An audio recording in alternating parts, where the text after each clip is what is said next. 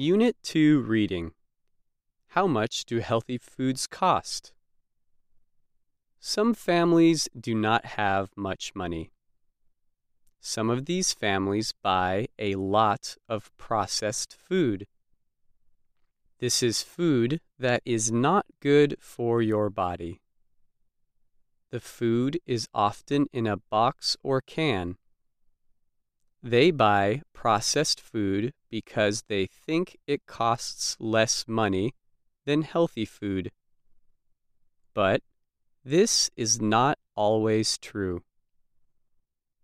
There is a group in the United States called Share Our Strength. The group shows families how to shop for healthy foods at a low cost. It teaches poor people in the USA to eat healthy food.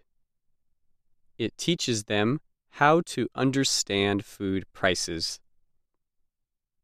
Lindsay Seegers works for Share Our Strength.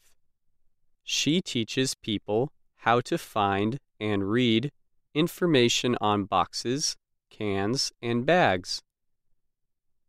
She says people should not eat foods with a lot of sugar, salt, and fat.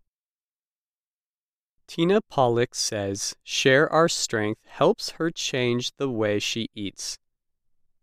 After learning to shop, she and other people now choose better food for the same cost.